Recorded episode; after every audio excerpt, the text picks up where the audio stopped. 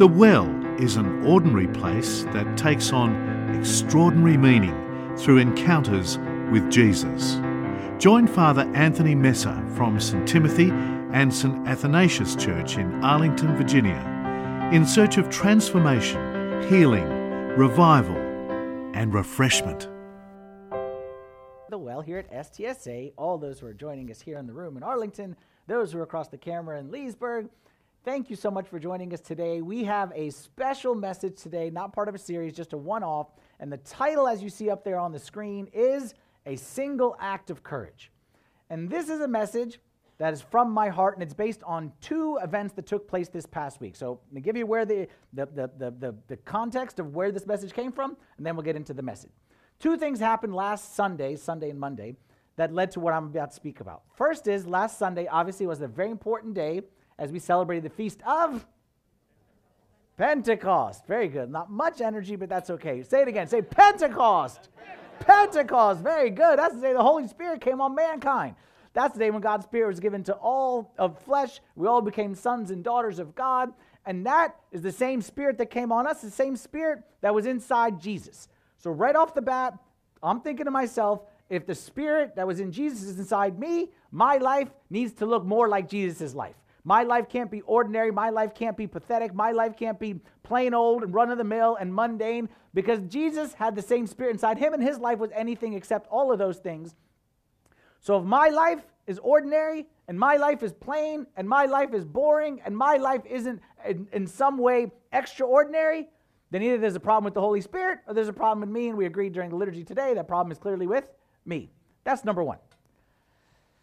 The second thing that happened is I received a visit last week from a spiritual mentor of mine, and that is His Grace Bishop Paul, who, for those who know, he's the Bishop of Mission, and he serves in Africa, and he is one of the people that is most responsible for who I am today spiritually, because he was the one who showed me that there was more to the spiritual life than just praying and reading the Bible, and there's more to the spiritual life than just go to church on Sundays.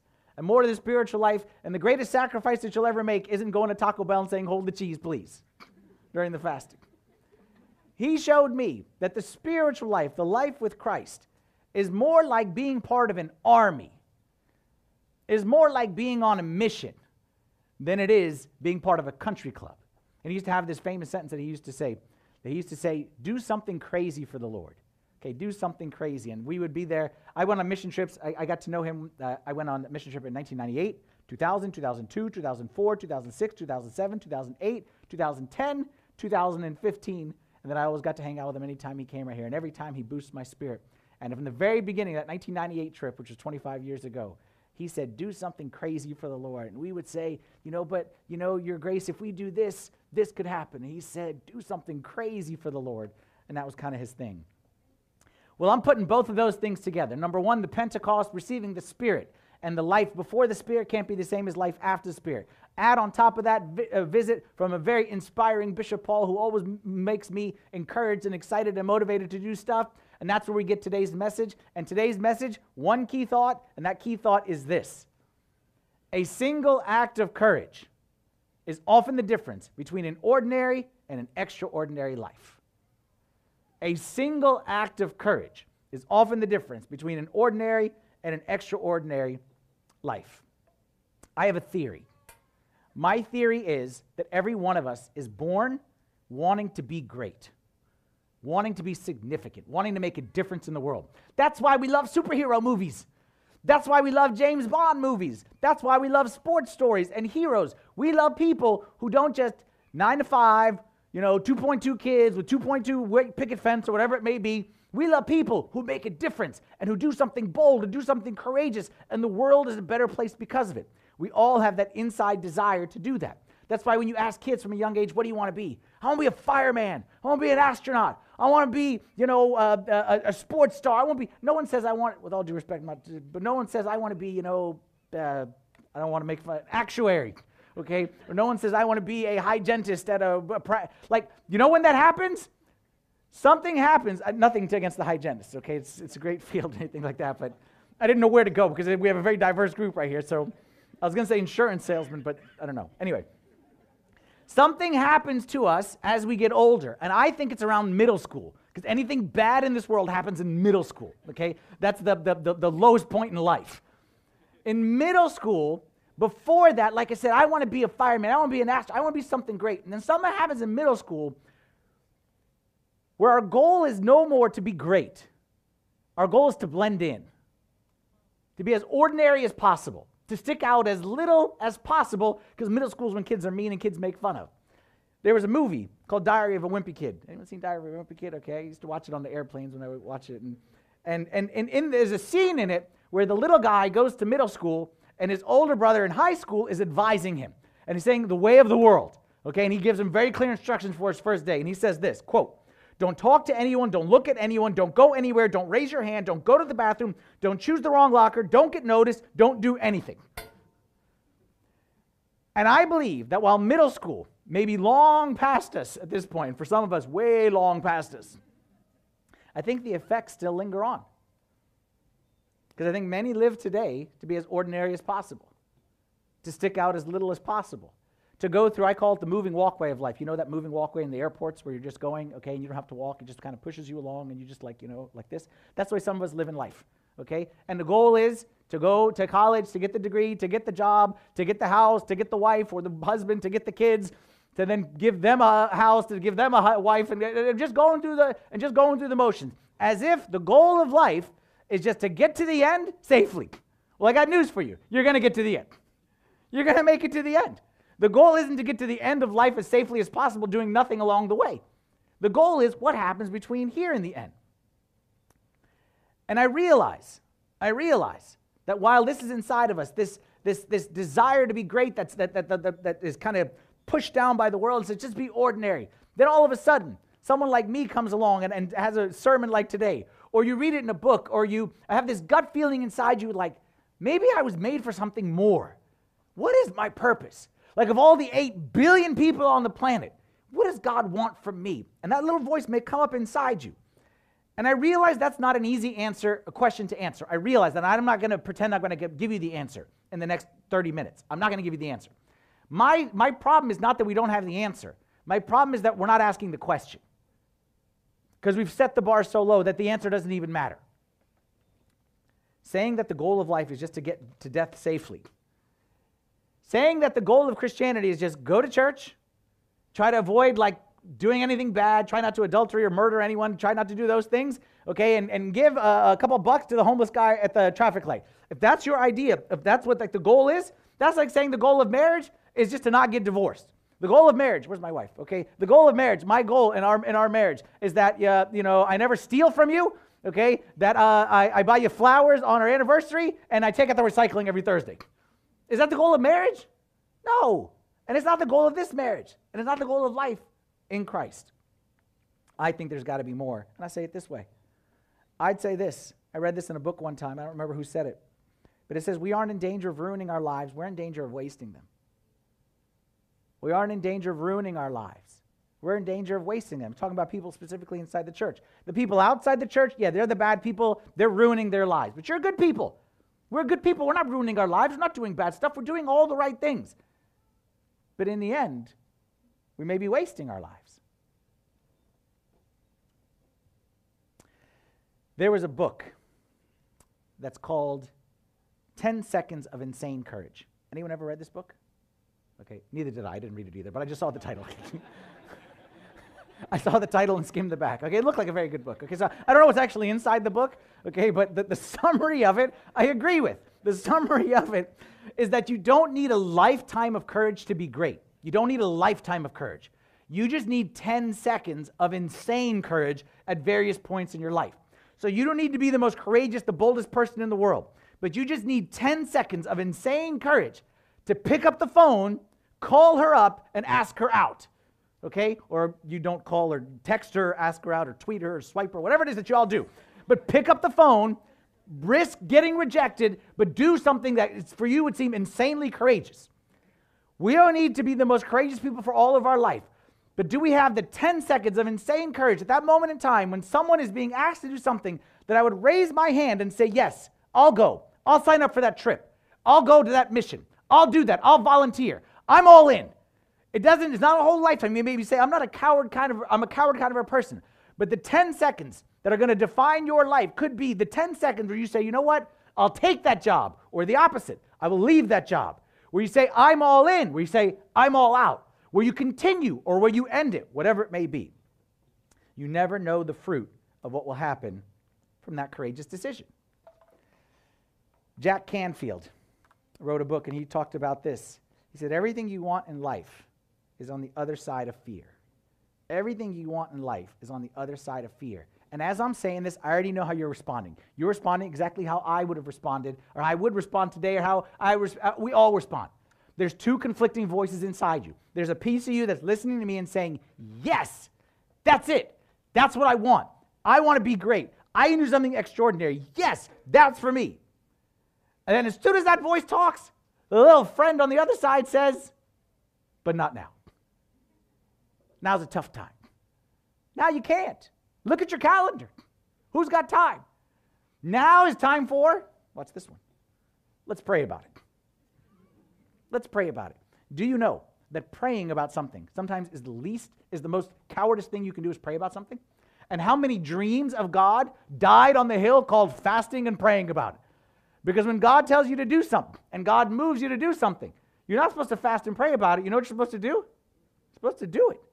I think of like, you know, the little engine that could? The little engine that could, okay? I think I can, I think I can, I think I can. That's some of us, okay? That God gives us a challenge. It puts it, we're like, I think I can, I think I can. Then we're like, and then we roll back down the mountain. And we're like, okay, let's circle them out one more time. We'll come back next year and we'll see. And I think I can, and then we, that's the way many of us are in life. And I hope that we can change that because like this guy said, everything you want in life is on the other side of fear. Everything you want in life is on the other side of fear. Think of the greats who did great things for the kingdom of God. Everything you want is on the other side of fear. Abraham, father of all nations. We all look at Abraham. Everybody looks at Abraham. Abraham, life came down to not a courageous life, but moments in time where he was afraid, but he took the right decision and he did it in boldness. Abraham was called. God came to him and said, I want you to leave your land, leave your family, and go to that land. If it was me and you, why? Why? Explain it to me. And God said to Abraham, no reason. He didn't tell him anything. He just said, go. And if it was me and you would say, okay, let me, again, fast and pray about it. Let me discuss it. Okay, let me circle back in a year. Abraham didn't do any of that stuff. You know what Abraham did? Packed up his bag, went to a land. He had no idea the language, no idea the culture. And this was back then. This wasn't like, okay, go to Zillow and check out the homes in the area and go to Yelp and see. Like, there wasn't anything like that. There was no Google Maps. This is pick up your knapsack, everything that you can carry on your back, and just go west and see what God has in store. 10 seconds of insane courage. Moses, great Moses. Moses spoke to God face to face. Moses' life came down to, God came to him and appeared to him and said, Moses, you're nothing. You're nobody in the middle of the desert. You have no sense, no purpose in life, okay? But I'm going to give you a purpose. Go stand in front of Pharaoh and say, let my people go. That's not an intelligent choice, God. There's better ways to do this. Let's go grassroots. Let's go with the people. Let's do a social media campaign. Like, let's, many things. Or send me with bodyguards, or send me with an army. God said, no, no, no, no, no. I'm asking you. A single act of courage. Moses, you're going to do it or not do it? And here's the important part. We know the result. Moses did not know the result. Moses didn't know what hung in the balance. Moses didn't know if he was going to come back the next day alive or dead. Moses did, and Moses certainly had no idea what God was going to do through that single act of courage, part the Red Sea and free the people and all that kind of stuff. And you the same way, you have no idea. You have no idea what hangs in the balance of your single act of courage. David, 17-year-old David. You know what 17-year-old means? 17-year-old means he just got his driver's license. 17-year-old David. All of Israel standing up there, and there's this big Goliath talking some serious trash, saying, y'all people, your God is weak, y'all people are no good, and if you had any belief in your God, come down and face me. And they all said, we don't know what to do. 17-year-old David, snot-nosed kid David, little spoiled brat David, said, get out of my way. I want to take this guy down. David, you don't know what you're doing. David, you don't have any training. David, this is foolish. Single act of courage is what defined David's life. And you keep going on. Go Peter, walk on water. You go on and on and on and on and on. Find me any great man of God, Bible or non-Bible, and you will see that on the other side of their greatness, it comes down to a single act of courage. Okay, but your question is this. You hear all those stories that I just said, go to Pharaoh, go to the giant, whatever it is. Where's my giant? Who's my Pharaoh? What's my challenge of faith? That's what you're asking yourself.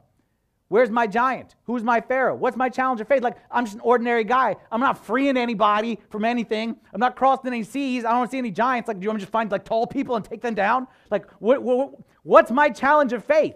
I'm just a 9-to-5 guy. I'm just trying to pass chemistry exam through summer school. That's all I'm trying to do. I'm just trying to get through and get my kids through school. Like, what's my challenge of faith?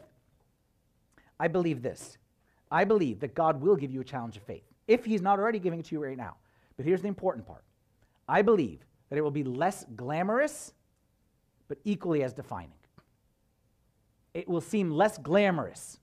It'll be less box office. It'll be less in front of the whole wide world. But it'll be equally as defining. What I want to talk about today is I want to talk about three decisions, three challenges of faith that may be in front of you right now. And you say, maybe not. Okay, I don't know what it may be, but I'll give you these three. And each of these three is going to seem so unglamorous, is going to seem so small, is going to seem so minuscule. But I promise you that that's the means by which God wants to work great things in your life and give you an extraordinary life if you're willing to be courageous in these three small things. And I say that based on Luke chapter 16, verse 10 and 11. God likes to do big things through small things. He who is faithful in what is least is faithful also in much. He who is unjust in what is least is unjust also in much. Therefore, if you have not been faithful in the unrighteous mammon, who will commit to your trust the true riches? I'm going to give you three decisions which you think are so small, so insignificant. But I promise you, like Moses, like Abraham, like David, you have no idea what may hang in the balance. And you may never know on this side of life what hangs in the balance of your willingness to take that step of courage. But I believe God wants to do great things through every single one of us. I don't believe it's just me. I don't believe it's just any person. I don't believe it's people just dressed in black like me. I don't believe it's just monks and nuns. I believe God wants to do great things through every person. But the doorway to get there is usually a single act of great courage. Three decisions. Ready? Let's go. Number one, the courage to fail when it would be easier to play it safe. The courage to fail when it would be easier to play it safe. Y'all know how it goes. Finish the sentence. No risk, no risk, no reward. No risk, no reward. The person who isn't willing to risk getting rejected is never going to find true love, is never going to be happy in their marriage. The person who isn't willing to risk failing will never invent anything great. The only way to do something great is to be willing to fail in the way. We've all heard this before. Abraham Lincoln, great president, lost 10 of the first 12 elections he ran for. But then he eventually won, and we're all thankful that he did. Dr. Seuss, written many books. His first book was rejected. How many times was he rejected before his first publisher, before he finally got published? 27 times. Rejected, rejected, rejected, but kept on going. Thomas Edison, guy who invented the light bulb. How many failures did he have before he finally succeeded? More than 200 times. He said, I got a light bulb, fail. 200 times he failed. And someone once asked him, said, what was it like going through all that failure? How did you stay faithful through all that failure? He said, I never failed once. I invented the light bulb in a 200-step process. That's how you do it. That's how you do it. He framed failure as part of success. And this is something that I believe in very strongly. This is like one of the here at STSA, this is one of the most important things. I say it all the time to the clergy, to the staff, to the volunteers, say it to everyone. We are not afraid to fail. We are not afraid to fail, because if you're afraid to fail, you'll never do anything great. And you say, okay, that's easy for you, Father Anthony. You're a great preacher guy, and you stand up there, and everyone loves you, and Father Anthony's the best, okay? Believe me, I fail all the time, okay? And I can tell you stories about failure, and in fact, I got one to share today, which is very ironic, because it's a failure that happened on this day in 2009. What was 2009? How many is that? 14 years ago. I'll tell you a story about the great preacher, Father Anthony, about how he gives the greatest sermons of all time. 2009, I was in a city in England called Brighton. Okay, you've heard of like Brighton Beach Memoirs? Okay, Brighton. And I was there for like a 3-week trip, and I was asked to go there because, you know, whatever, the church was going through some tough times, so they wanted me to go and like, you know, invest in the community, whatever it is, whatever. So I went. And the day before I arrived, the church went through a tragic event. Okay, so a father, a husband and wife ended up dying, and like one killed the other and then committed suicide. And this was discovered when their teenage children walked in the house and discovered them both lying on the floor dead. So this happened the day before I arrived. So, or maybe 2 days before. So I arrived on Friday, or it happened on Friday. I think I arrived like Saturday, and then so Sunday morning. And it's the Sunday morning that's today. Actually, I remembered it when I looked at the gospel reading for today. So the liturgy readings that we just read from earlier today, okay, from Luke chapter 11, it was this Sunday. It was the first Sunday in June. So the readings were the same, and the readings were about the Lord's Prayer. Okay, you heard the gospel when Jesus said the Lord's Prayer. So they asked me to preach, and I am, okay, sure, like I'm here to preach, no problem. 2 minutes before the sermon, 2 minutes before, the priest comes up to me, and he says, "You're going to speak in Arabic, right?" And I was like, nope. He said, "No, you got to speak in Arabic." I'm like, "I don't speak Arabic." He's like, "You got to speak in Arabic." I'm like, "But I don't speak Arabic." He's like, "But the sermon's got to be in Arabic." I'm like, "Then you give the sermon." He's like, "No, you got to give the sermon." I'm like, "But I don't speak Arabic." He's like, "But it's got to be in Arabic." I'm like, okay, this is like, who's on first kind of a thing. Like, so he's like pushing, and I'm like, no. But it's like 2 minutes till game time, and then all of a sudden, I get pushed out on the stage. So there I am, and I got to preach in Arabic. And I know a little bit of Arabic, enough to be dangerous, and as I'll tell you in a second here why I'm dangerous I was. So I'm out there, and I'm preaching. And again, it was about the Lord's Prayer. And let me tell you what I wanted to say, okay? I'll tell you what I wanted to say. The Lord's Prayer begins with the words, "Our Father." Okay, so I wanted to stress on the fact that God is not just the Father, but He is our Father. I wanted to stress on the word "our," that He's not just the Father, because these two kids lost their parents, okay, and like, where do we go? I'm thinking, God is our Father. We're brothers and sisters. We're a family. We're going to stand by them. We're going to stand by each other. Like, God, we're a family. Our. I want to stress on our. God is our Father, not the Father. He is our Father. So again, I know enough Arabic. So it's "Our Father." In Arabic, it's Abana Lezi. So in my mind, "Our Father's" two words, Abana Lezi's two words. So Abana Lezi means "our Father." If you know Arabic, you know that that's not how it is. Arabic is the only language, okay? Every other language, "our father," "padre," and the Western is like one for "our," one for "father." In Arabic, Abana, the first word, means "our Father." Lezi means "who art." I didn't know that. So I'm up there, and I'll tell you what I said, okay? And I said it in Arabic, but I'll say it in English. I said, God is not just our Father. He's our Father who art. And I said this word, "who art," is very important. And I'm like, I'm giving them the business, right? Like, because I'm like, and I'm like, if you don't know "who art," then you are not a child of God, because "who art" is the most important thing, and "who art," and "who art," and I'm pounding it in their heads. And of course, I'm an idiot, okay? Because what I'm saying makes no sense. But the people, how are they responding? I never thought of that. He's right. I never heard a sermon. This guy's deep. This guy's deep. He just gave a whole sermon on "who art." Of course, I finished the sermon. I get to the end. I think I'm, you know, the greatest thing, St. Paul coming, second coming of St. Paul. And the group that I was with from America, who understood what I was saying and what I meant, was laughing hysterically, and they explained to me the whole thing. But my point is to say, you got to have courage to fail in order to succeed.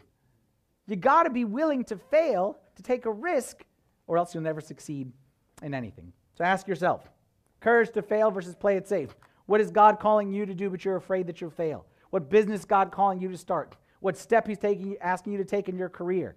What person He's telling you to give a call to, or like I said, a swipe or a text or whatever it may be that y'all do? What is it? What relationship is He asking you to take the courage to end their relationship? Because you know it's not from Him. Where are you playing it safe versus having the courage to fail? That's number one. The second act of courage is the courage to go when it would be easier to stay. The courage to go when it would be easier to stay. And again, my story. This is actually not my story. This is the story of STSA. For those who know, anyone who's gone through membership group, you've heard me tell the story of how STSA started. When STSA first began back in 2012, I had been a priest for 10 years, and I'd been serving at a large church out in the suburbs in Fairfax called St. Mark's. I'd been out there for 10 years, and everything was great. The church was growing.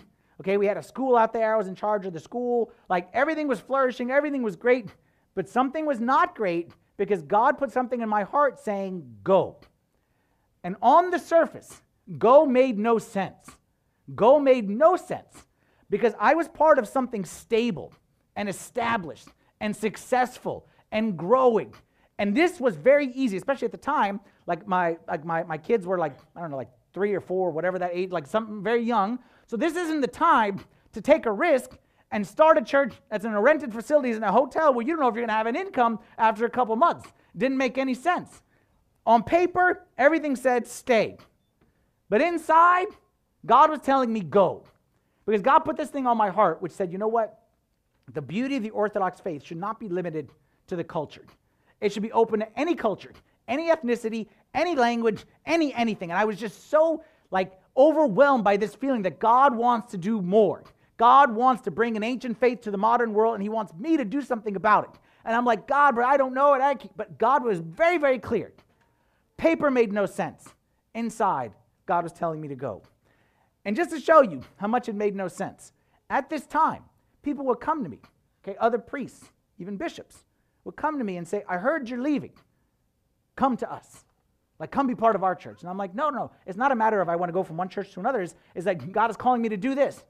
And they're like, okay, yeah, but I mean, and I'm like, no. Like, this is something like, I'm excited to do this. One priest, no joke, came, said, I want to meet with you. There's a priest from somewhere else. He wanted to meet with me. And I said, okay, you know, whatever. And we met in the office.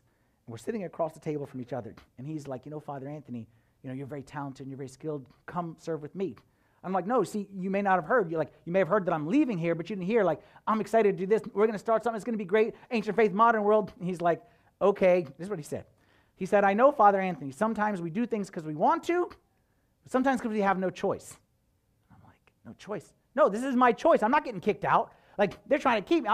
I'm doing this because I want to. I'm excited. And he did, no joke. He pulled out a business card out of his pocket. And he goes, okay, you know what? I'll just leave this right here. And he slid it across the table. I'll just leave this here, and feel free to call me anytime. And I'm like, I don't get it.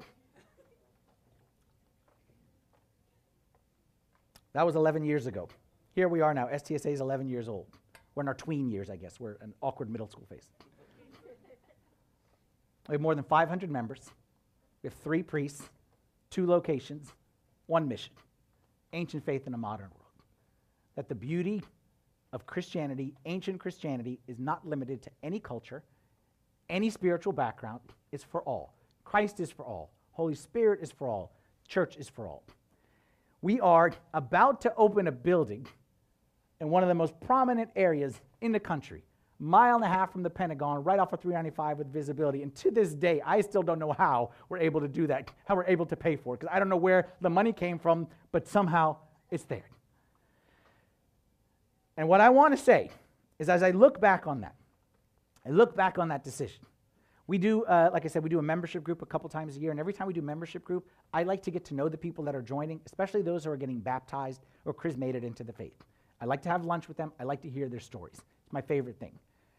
And let me tell you some of the things that I hear when I get to know people and their stories. I hear, if not for this church, that's what I hear, if not for this church, okay, then I'll fill in some of the blanks. People say, if not for this church, I wouldn't be in any church. I've heard, if not for this church, I wouldn't be reconciled with my Father. If not for this church, I wouldn't have come back to God. My favorite one. If not for your church, the person said your church, but it's our church. If not for your church, I wouldn't be part of the church. And I hear those stories, and I see it. And I'm always thinking to myself, like, some people are motivated to do great things. Me, personally, I'm actually not motivated to do great. I'm motivated to not regret failure. Okay, I'm motivated that the things that could have been. I hear those stories, and I think to myself, what if I never made that decision to leave? Like, what if we never started STSA? And I think to myself, again, it's great, thank God. What if I played it safe? What about that person, his relationship with his father? What about that person, their marriage? What about that person, their relationship with God? What if? What if? And for me personally, I believe this. You may be different, okay, but the way I'm wired, I don't think you'll regret the risks you take as much as the opportunities you miss. That's what I always think. I can't imagine getting up there and knowing that I could have done something about, and I was too afraid to do it. That would eat me up. I don't know what it is for you, but I guarantee you your moment will come. And like I said, for some of you, it's here now. Some of you, it's here now. Your moment is here. Your giant, your Red Sea, your act of courage. What are you going to do about it? Maybe we frame it differently. Maybe it's not an act of courage. It is an act of courage. But what it is an invitation to do something great in this world, to be extraordinary. But the only way to get there is an act of insane courage. So number one, the courage, single act of courage is often the difference between an ordinary and extraordinary life. Act of courage, number one, courage to fail versus play it safe. Number two, the courage to go when it'd be easier to stay. And the third act of courage is the courage to confess when it'd be easier to pretend. Now I'm talking to everybody in the room here, everyone on the other side of this camera. I'm talking to everyone, but I'm especially talking to a certain group of people, the men. And the reason why, this applies to everyone, but men in general, obviously it's general, we struggle to admit we need help.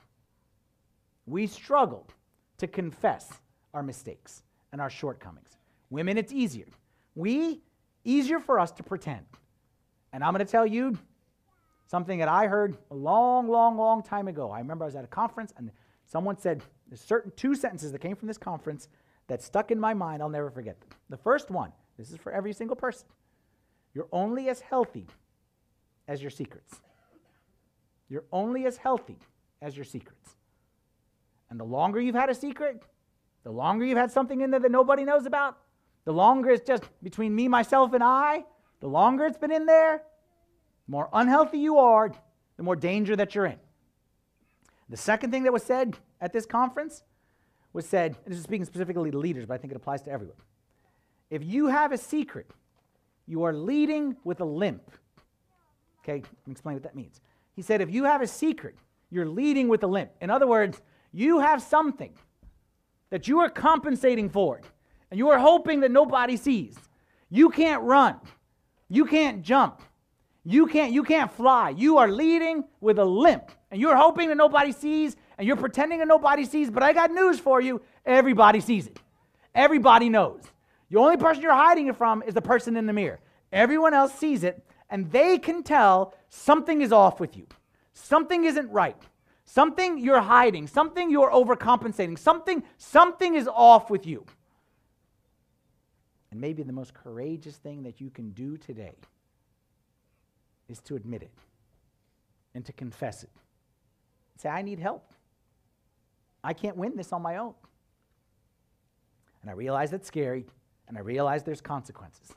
I realize that. But I promise you, I'm going to put this up on the screen here, and you want to take a picture, do whatever it is, but I promise, just listen very carefully to what I'm about to say. You may not need it today, but I promise you, for the rest of your life, remember what I'm about to say. The consequences of concealment are always greater than the consequences of confession. I promise you.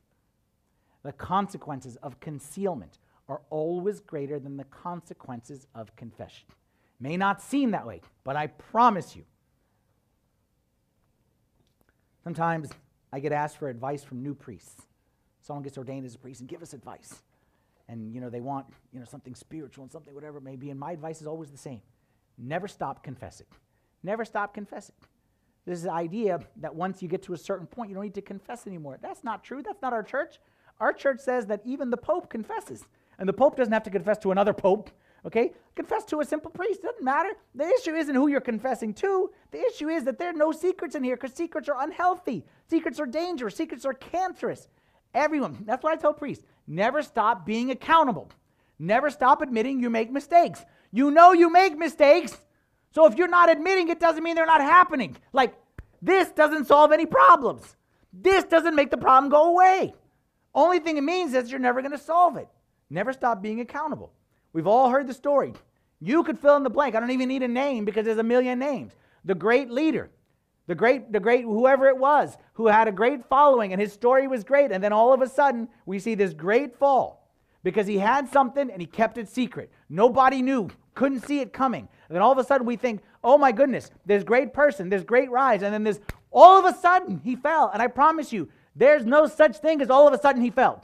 There's no such thing as all of a sudden he fell. That's just what we see on the outside. The truth is, the leak was a slow leak. There's very rarely an explosion. There was a slow leak that was left alone. A slow leak, nobody look at this. A slow leak, they just hide, pretend it's not here, pretend it's not here. And then you see the destruction, what we see at the end. But I promise you, several people saw the fall coming. Several people saw the fall coming. But that person refused to admit it. The consequences of concealment are always greater than the consequences of confession. And why I'm so passionate about this now, and like I said, I'm saying especially the guys, I want to read you a text message that I got just this past week. Now, obviously, I'm not going to say the name, I'm not going to tell you the circumstances, but I'll just give you a rough, high level. This person, who is a man, had a secret, hiding it for years, everything good on the outside. Those closest to him sensed, suspected, but nobody said anything and he pretended everything was fine. Then all of a sudden, as you can imagine, 100% of the time what happens? A huge explosion. Because secrets don't stay secrets for long. Explosion affected his home, affected his career, affected his family. Even his family is not even right here. I sent this person a text message just asking about him, how you doing, whatever. And I'm going to read, quote, exactly what he said. I said, how are you? He said, I'm on and off. I feel the happiest and most free I ever felt in my life because finally I'm free from all the filth and sin I was living in and was feeling trapped. But then I also feel the most pain I've ever felt because of the pain I caused others. I'm going to read that again. I feel the happiest and most free I ever felt in my life. A person whose life is now destroyed. Because I'm finally free of the filth and sin I was living in and feeling trapped. But then I also feel the most pain I ever felt because of the pain I caused others. I then responded and encouraged him, you're doing a good job. Stay close to God. God won't leave you. I'm here to support you, whatever, whatever, whatever. He said, thanks. My wife and kids got the worst of me for years. And now that I'm finally clean, I can't wait for them to experience the best of me. I can't wait to be the father and husband I was meant to be. I hear that. And like you, part of my heart breaks. Part of me breaks for what happened to this person and his family and his career. My heart breaks. But I got to be honest, a part of me celebrates. A part of me rejoices. Because if he can pick the pieces up and his family's willing to walk with him to pick the pieces up, this would be the best thing that ever happened to him. Because he said it. It's not my words. He said it. Now I can finally be the dad God wants me to be. Finally be the husband God wants me to be. The consequences of concealment are always greater than the consequences of confession. I know it doesn't seem that way, but I promise you, if you got a secret, confess, admit it, get help. Sounds scary, but every single act of every extraordinary life, every life of greatness begins with a single act of courage, and it may be 10 seconds of insane courage. To go to the priest and say, I did blank. To go to your spouse and say, I did blank. To confess. But everything that you want in life, I promise you, is on the other side of that. That's your Pharaoh. Stop looking for Pharaoh. Stop looking for Goliath. If you got a problem, and it's a secret, that's your challenge of faith. That's your Pharaoh. Don't tell me I gave money to the homeless guy outside. I'm a great person. I do these things. I put money in the money basket. Don't jump into that. Don't tell me I fast on Wednesdays and Fridays. Don't tell me any of that stuff. You want to be great, you want to be obedient, confess, admit it, ask for help. And it may be the most significant thing you ever do. And I know that's a scary thought, but let me give you a verse right here to hopefully help you. James chapter 4, verse 6 says, God resists the proud, but gives grace to the humble. You know what grace to the humble means? Grace means power from above. When we admit, when we confess, when we humble ourselves, you are inviting God. You are opening a door to heaven, Okay, right now you're living this life and it's just you because you got these secrets, so everything is closed. You admit, you confess, you say the scary words, I need help. What happens? A big door opens to heaven. And now all of a sudden, the grace and the power from above is now able to work in your life. Before that, it's been closed. And it's just been me, myself, and I, and do your best and good luck to you. But when you open, when you humble yourself, all of heaven is there to support you and get you through. The courage to admit and to confess when it would be easier to pretend. Those are the three acts of courage. And because I'm in a good mood today, I got a fourth bonus one for you. I got a bonus one for you. You ready? The bonus one, courage. The courage to do something when it'd be easier to take a picture of the screen. The courage to do something about what I'm saying versus pull out your phone and take a picture of the screen. Some people actually have pulled out their phone and took a picture of that screen. Some of us are professional note takers, professional quote collectors, professional screenshotters, and our phone is filled with them, and our journals are filled with them, and we never do anything. We write it down, we tell everyone how great that sermon was, and we do the same thing next week. I want you to do something about it. Which of those three decisions is God stirring in your heart? The courage to fail when it'd be easier to play it safe? The courage to go when it'd be easier to stay? Or the courage to confess when it'd be easier to pretend? Let me ask the same question in a different way. When all is said and done, you've heard me ask this question before. This is how I make a lot of decisions in life. This is how I think you should make decisions. You ask yourself this question: what story do I want to tell? What story do I want to tell? When all is said and done, what story do I want to tell? What story I want to tell my kids? What story I want to tell my grandkids? What story do I want written about me in the newspapers? What story I want said at my funeral? Do I want my story to be, he knew he needed help. Everyone knew he needed help, but he was too scared to admit it. You want that? Do you want that in your story? Do you want your story to be that God gave him a gift and God gave him the ability, but he was too scared to do anything about it? He'd rather play it safe versus take a chance. What do you want your story to say? Like I said before, what haunts me in life is not, I want to do something great. What haunts me is God put something great in front of me, and I missed out on it. And I'm going to live the rest of my life with that regret. That's why I like to take risks, because I can't. That feeling, maybe I just seen too many people on their deathbed with regrets. Regrets, my goal in life is to avoid regrets. Other people, like I said, you're much more pure than me. You want to do something great for the kingdom. Me, I want to avoid. God bringing me this and say, I put that right in front of you. I gifted you. I brought you right in the place. I brought you that sermon from that funny preacher on that screamed at you. I've got everything for you. I laid it out for you, but you were too afraid. That eats me. That kills me. I never want to think, what if I trusted God? What my life would look like? What if I took a chance? What my life would look like? What if I admitted that I needed help?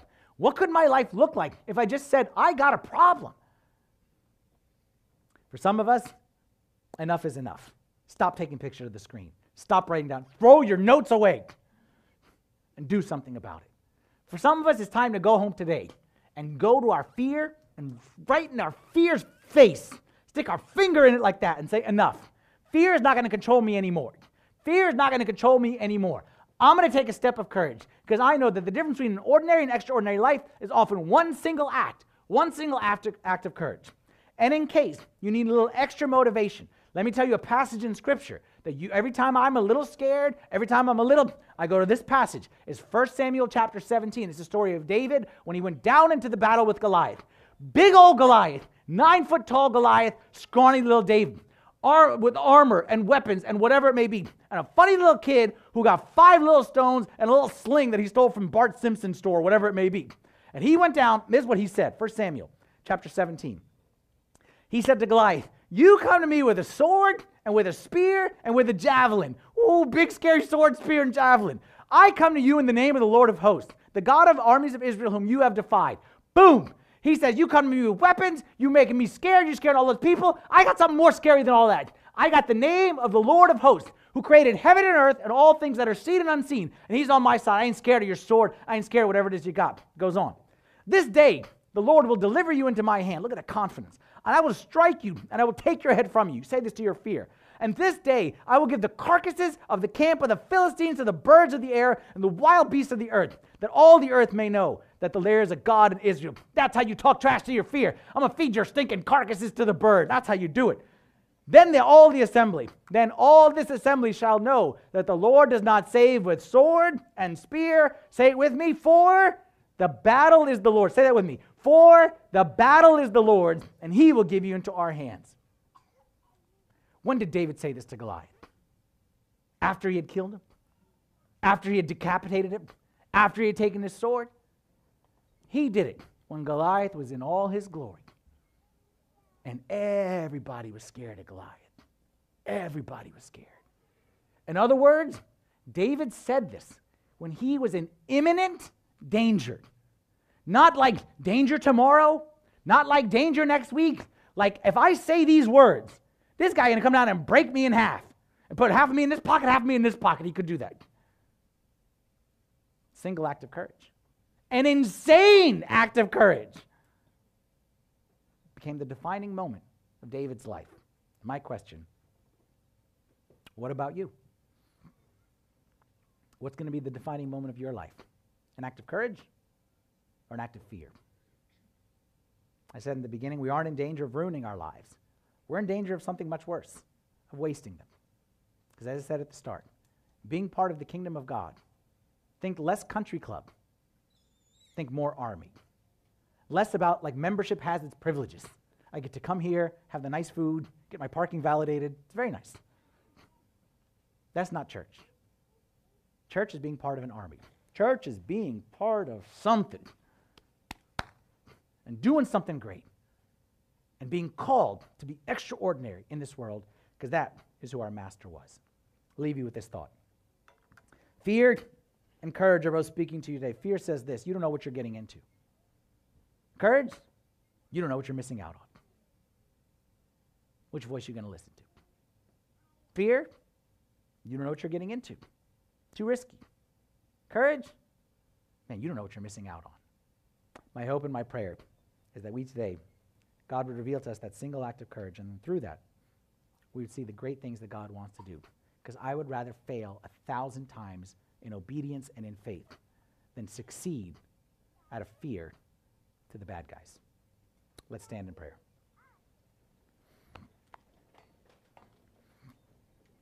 In the name of the Father, and the Son, and the Holy Spirit, one God, amen. Heavenly Father, we thank you, Lord. Thank you that you've given us your Holy Spirit who lives inside of us, and that we, Lord, have nothing to fear in this world because you are with us, Lord.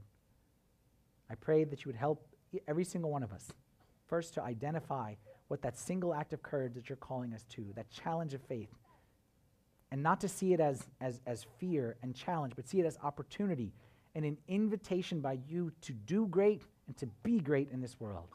That's the deepest desire of our heart, Lord, is to be used by you to do something great. So I pray you'd give us all courage. Fill us all with your courage, Lord, to take that step this day. We pray these things in the name of your Son, Jesus Christ, with the intercessions and the prayers of all your saints. Hear us as we pray thankfully. Our Father, who art in heaven, hallowed be thy name. Thy kingdom come. Thy will be done, on earth as it is in heaven. Give us this day our daily bread, and forgive us our trespasses, as we forgive those who trespass against us. And lead us not into temptation. This talk was brought to you by Upper Room Media. We hope that this talk has, through the grace of God, touched your heart, and we pray that it will not only inform you, but will also transform you and your life with Christ.